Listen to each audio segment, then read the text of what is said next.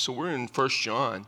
Uh, we left off last week. I did not finish what I wanted to get to, and I know I won't finish today. So uh, we're going to be in um, verse uh, 15 of chapter 2 today, picking up where we left off. Reminds you quickly the context of all of this, in case you've just joined us. The Apostle John's writing a letter on the back end of the first century, probably uh, late 80s, early 90s AD. He's writing to the area of what we call Asia Minor, Turkey, uh, today. Um, he's writing to um, the churches there who are struggling with false teaching.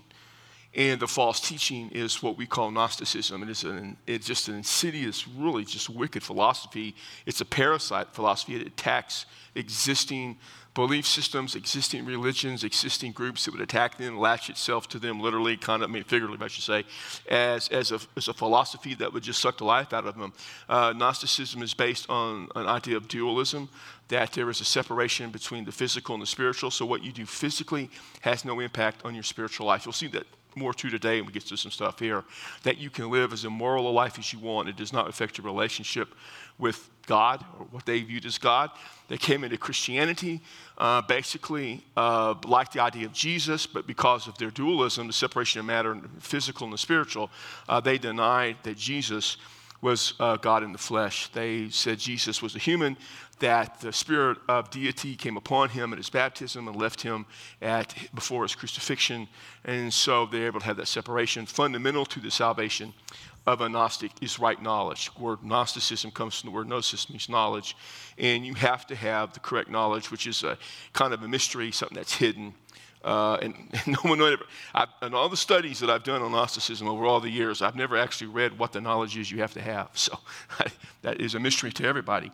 Verse 15 of chapter 2, then uh, having the stuff that he just said, John then makes a very strong statement. Do not love the world or the things anyone in the world. If anyone loves the world, the love of the Father is not in him. Now, Sunday I preached on John 3.16 it says, For God so loved the world. This seems to be somewhat of a contradiction. We're also told to love God and love others. So you know, how do we understand this? Without going into great detail of what the meaning of the word love is, which I'll do Sunday, the word world, it's the word cosmos in the, in the Greek uh, and it is cosmos, not cosmos.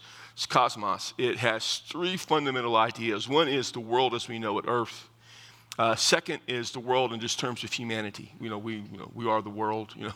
And then the third is the world in opposition to God, a culture of rebellion and evil.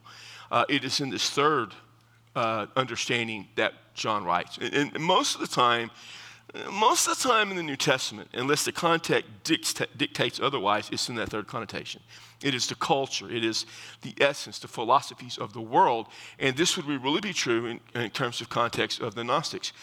The Gnostics believed that you could live a worldly, secular, immoral life, what we would call immoral, they wouldn't call it immoral, but what Christians would call immoral. You could live and you could latch yourself on to the world's culture and en- enjoy all of that stuff out there. And still, because of right knowledge, have a right relationship with God. The spirit, the physical never impacts the spiritual. John simply says you cannot do that. You cannot love. You cannot be dedicated to the world, to the society, the culture that exists. You cannot do that and love the Father.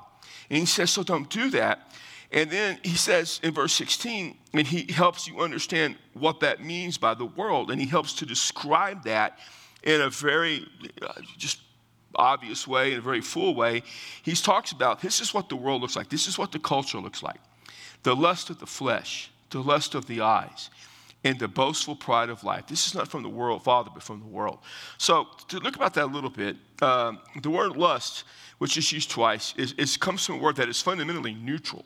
In other words, the idea of lust is just the idea of desiring.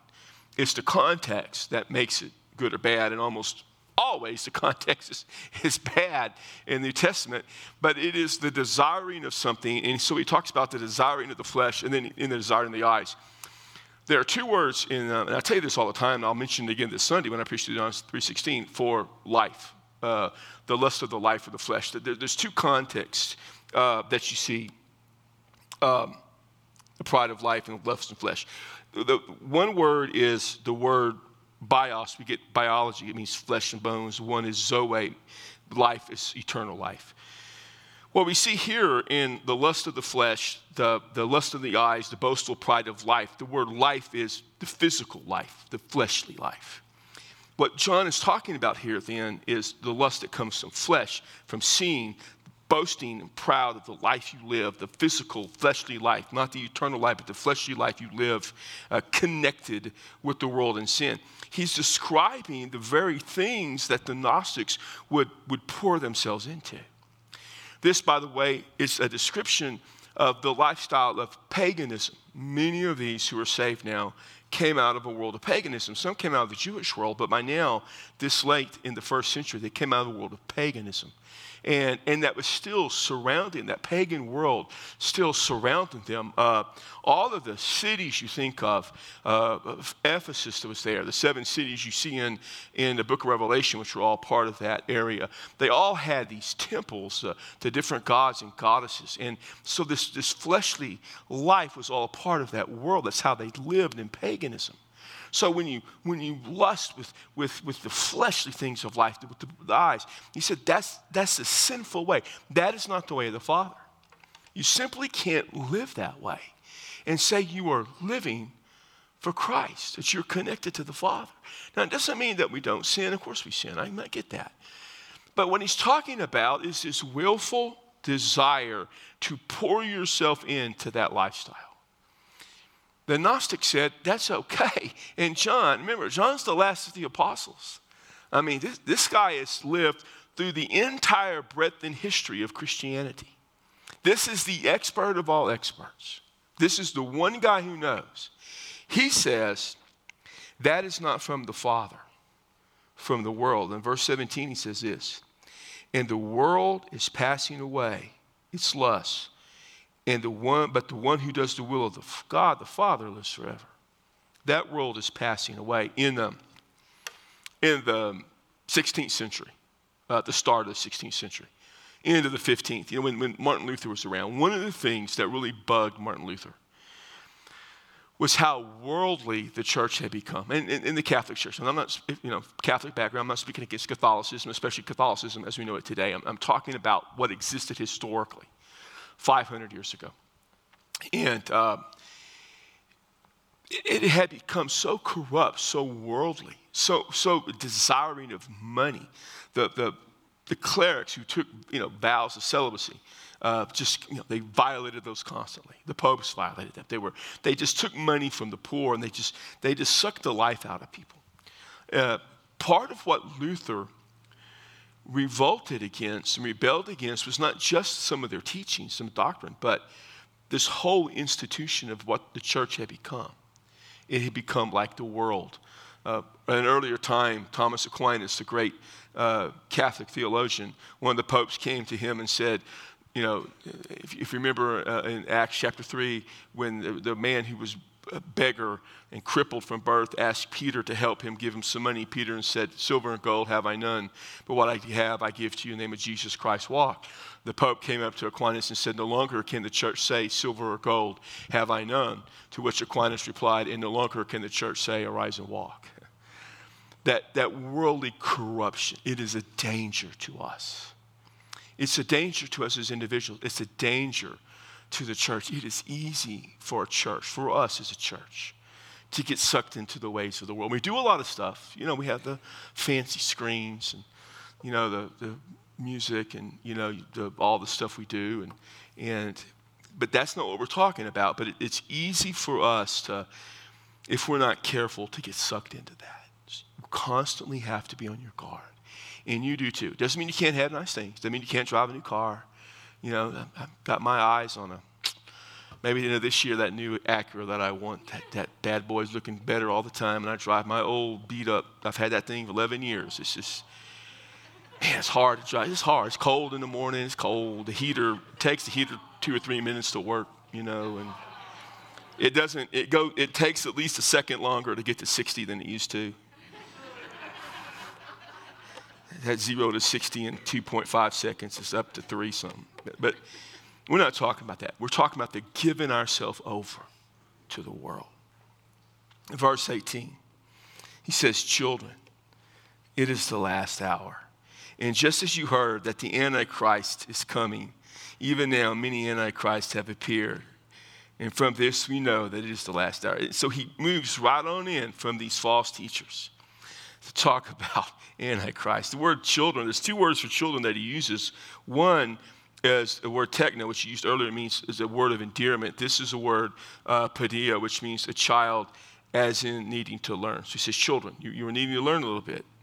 He says, it's the last hour. The, the, so he's going to talk about the last hour and the Antichrist. By the way, the only place in all of the New Testament, all the Bible, the word Antichrist is used is in 1 John. It's used three times. It is never used by Paul. He uses man of lawlessness.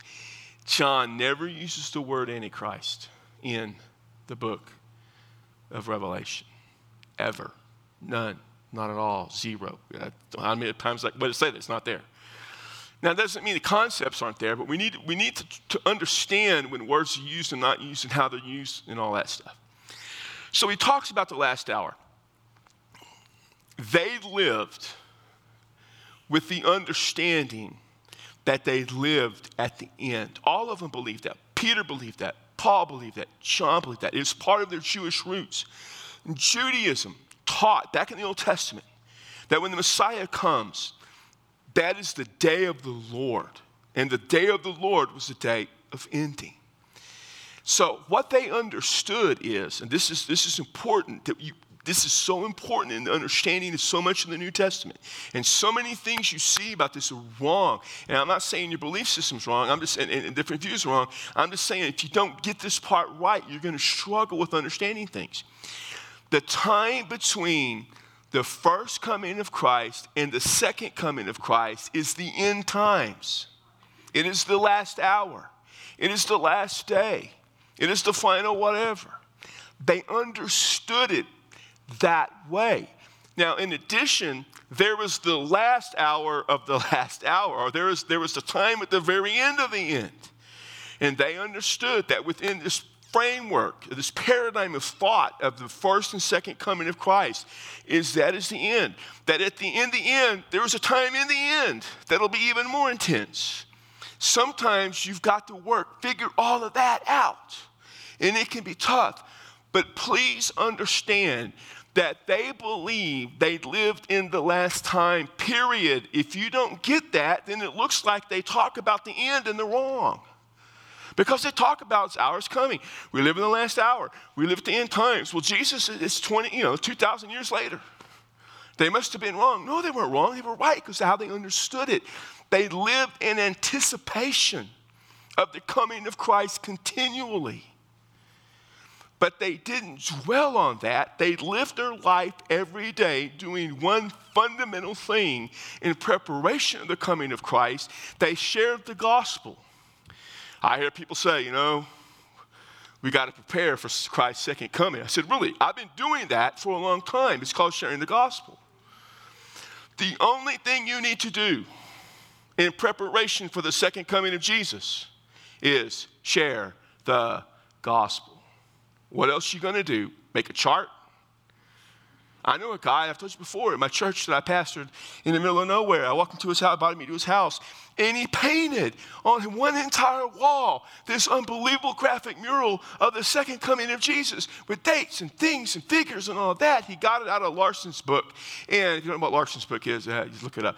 And I'm just thinking, oh my goodness. He says, What do you think? I'm like, Oh man, I don't want to tell you what I think.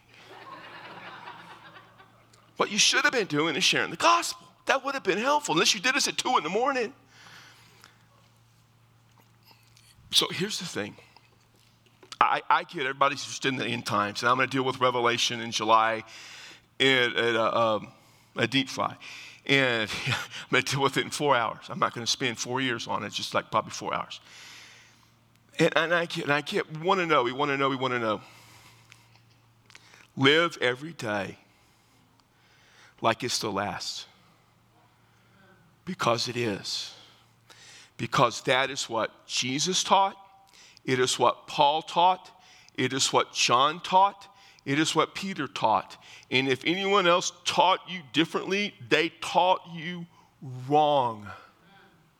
You can have all the millennial beliefs you want to, knock yourself out. but you need to get that part right. John says it is the last hour. Now remember, these are the same basic people he wrote to in the book of Revelation. In the book of Revelation, that I preached from two weeks ago on Sunday morning, they were being persecuted to the point of death. So he says this He says, It's the last hour, and you heard that Antichrist is coming, and now many Antichrists have appeared. This is how we know it's the last hour because it's the constant battle against Jesus. So, what does the word Antichrist mean? The word, uh, you know, Antichristos, uh, can mean one or two things or a combination. It can mean, anti can mean before, in other words, to replace Christ. The Antichrist can be a replacement of Christ, or it could be against Christ, or it could be probably in John a little bit of both.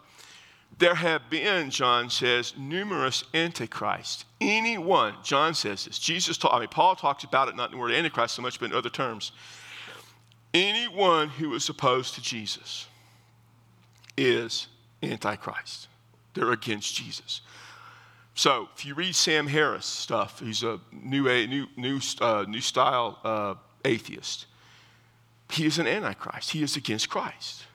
I mean, if you're against Jesus, and, and that's what he's saying here. These Gnostics are antichrists. Why? Because they're denying Jesus the Lord. He's going to talk about that more in a minute. I mean, they are the epitome of being against Christ. Now, is there, Paul talks about a man of lawlessness to come? Yes there will be someone probably towards the end, the end of the end of the end, that is, is, has a movement that is huge. You know, I don't know that it's as big as some people think. I don't know if he's going to be a world dictator. If you think, you know, the beast in Revelation, something, the first beast in Revelation is Antichrist, well, you come in July, you'll probably understand that that's not how they understood that back then. They understood it as Domitian. Uh, maybe. I don't know. I, I, whatever. Yeah. But this is the important thing. Don't misunderstand that anyone who is in absolute opposition to Christ is Antichrist. I'm not talking about people who don't believe. I'm not talking about that. I'm not talking about some old boy who says, "Oh, David, you know, I just, I just don't know if I, I, I just don't trust Jesus. I just, I just don't believe." I'm not talking about that. I'm talking about the person who is in opposition to Jesus in the way they talk and act and live. They are, in essence, a persecutor of Christ. Paul was that way before Acts chapter 9. Paul fit the definition of an antichrist. I know you don't want to call Paul the antichrist, I get that. He is not the antichrist. So that's important to understanding what John is saying. He's saying these people are against Jesus. Just read it that way. And part of the reason we know we live in the last hour because people are against Jesus. People have always been against Jesus. And guess what? In America, we're starting to see more and more people against Jesus. It ain't going to change. Our job is to lead people to Jesus, to share the gospel, to help people come to faith. Listen, if you think somehow that all of America all of a sudden is just going to flip the switch and go back to the way things used to be, you are living in the wrong century. Get ready, because the world and our culture is going to be against Jesus. Because every culture that has existed in human history from the time of Christ, with the basic exception of our culture the last couple of hundred years and a few others, are against Jesus. It is the norm, not the exception. He says, They went out from us, but they were not really of us. For if they had been of us, they would have remained with us. But they went out so that it should be shown that they were not of us. Now, who is this us? It's these Gnostics. There were, there were people who were led astray within the church. It happens. And they went out and they left the church.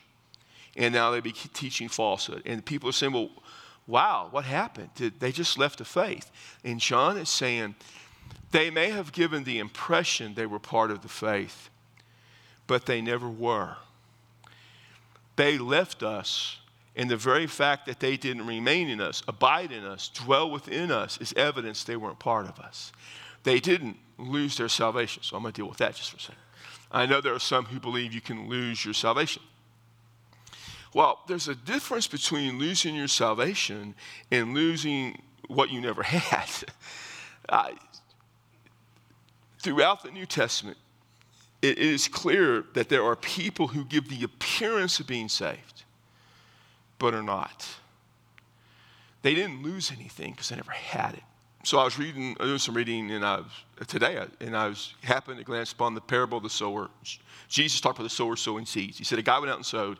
He sowed the seed. The seed represents the gospel. It landed on four types of land, dirt, four types of soil: hard, rocky, um, shallow, and fertile. And in doing that, he talks about the seed that landed on the hard pan, the birds snatched up. You know, they never, they never followed, they never gave any evidence to follow Christ. Some landed on the rocky soil, they sprouted up, and then you know the winds came, blew it over. Some landed in the, uh, the soil with the, with the, te- uh, the tares, with the, with the weeds in it, and the weeds grew up and choked it out. And then some landed on good soil, produced lots of cr- uh, fruit. Obviously, the soil that landed in the good fruit represents people who are followers of Jesus and the people soil landed on the hard, uh, the, hard the, the seed that landed on the hard soil and produced no fruit, obviously not. But what about the two middle soils? And I've heard people say, well, that's the backsliders. You know, they, they got saved, they gave evidence quickly, but, but, you know, the winds, the tough times, you know, blew them away. And, you know, they, they took root, but the, this, this, you know, the weeds, the, the lust of the flesh, you know, choked them out. The two middle types of soils are not, do not represent followers of Christ. They represent people who gave the appearance. Because of the wording Jesus used, he, he talks about the, the seed fell in the rocky soil and it gave root just a little bit. It kind of sprung up. It looked like it was going to produce fruit. But then the trials and tribulations that come with Christianity came and it couldn't survive that and, and it was destroyed. The, the, the one that came into the soil with weeds, it began to sprout up, but the cares of the world choked it. That's a violent term, choked it out. There will always be people who give the appearance for some part of time of being saved. But at some point in their life, they go away from us. We should pray for them, yes. But understand what he's saying. He is saying these folks, because they didn't remain, they're not one of us. These folks that went out with these false teachings were not one of us. He says, But you, you have an anointing from the Holy One, and you all know. You know this. The Holy One, the anointing is the idea of being set aside, being sanctified. It's like you're, you're set aside by the Holy One. We would understand the Holy Spirit. Verse 21, he says this I have not written to you because you not knew the truth, but because you do know it and because no lie is of the truth. Paul said, I'm not writing this to you because you don't know these things. Of course you know. I'm reminding you of something. What I'm reminding you of, he says in verse 21, is that you know what is true. And these things that you hear do not ring of truth. You should know this. All of you who have followed Christ for any length of time. And you don't even, you don't have to have followed Christ for very long to know that some things just don't sound right. If someone comes up and teaches you something and it just doesn't sound right, probably isn't right. If it doesn't sound like it, like it meshes up and, and matches up, I should say, with the, the, the truth of Scripture, then it's wrong. So he gives a very, he gonna, John's going to give several tests in uh, the scriptures, in, in, his, in his epistle. Some very, several very clear tests about faith. And so the first one kind of here is this. Verse 22, important, important, important. Who is the liar but the one who denies that Jesus is the Christ? This then is the Antichrist, the one who, because of this, denies the Father and the Son. I'll go through verse 22, and I'm going to talk about this a little while, but last talked about tonight. The ultimate test of orthodoxy, of whether or not someone is truly in the Christian faith, is what do they do with Jesus? Oh, I, I, I, hear, and I read strange stuff, or I hear strange stuff. Uh, ultimately, what I want to know is what are you going to do with Jesus? And at the end of the day, if they don't in their understanding of Jesus, understand and teach that he is the Christ, the Son of God, the Messiah. Whatever they teach is false. Jesus in Matthew 16 said, Who do people say that I am? And ultimately, Peter said this You are the Christ, the Son of the living God. He is the Christ, the true Christ, the only Christ. There are not many Christs, and there are not, you know, there are antichrists, but there's only one Christ. I was reading something or seeing something today about, you know, some people bringing in a new way of understanding Christianity and a new way of understanding Jesus. Listen. Anyone who has a new way of understanding Jesus, I would tell you and advise you, you know, run. Because there is only one way to understand Jesus it begins at the cross. It always begins at the cross. Because at the cross, Jesus died for our sins. And as he was buried, he was raised back to life. Listen, there are a lot of folks that I, you know, their, their views on some things, I'm like, yeah, you know, I may or may not agree with them, and that's okay. You know, I mean, and, and I, I kind of joke about this. I, most of the things that we deal with, for the most part, if somebody believes something that is different to me, well, I mean, you know, I, there are some things I know when I get to heaven, there's going to be a couple things that I've been wrong about. I get that. I know that. Um, so I'm, I'm okay if on a few things that, you know, we don't exactly agree eye to eye, that's okay. But understand this to, to disagree about the very nature of who Christ is, no. That's what the Gnostics were doing. They denied he was the Christ, and John said, You know the truth. Here it is. Listen, I hear people say, Well, are Mormons Christians? No. Jehovah's Witness? No. Christian science? No. They're not scientists either, by that matter. Unitarians? No.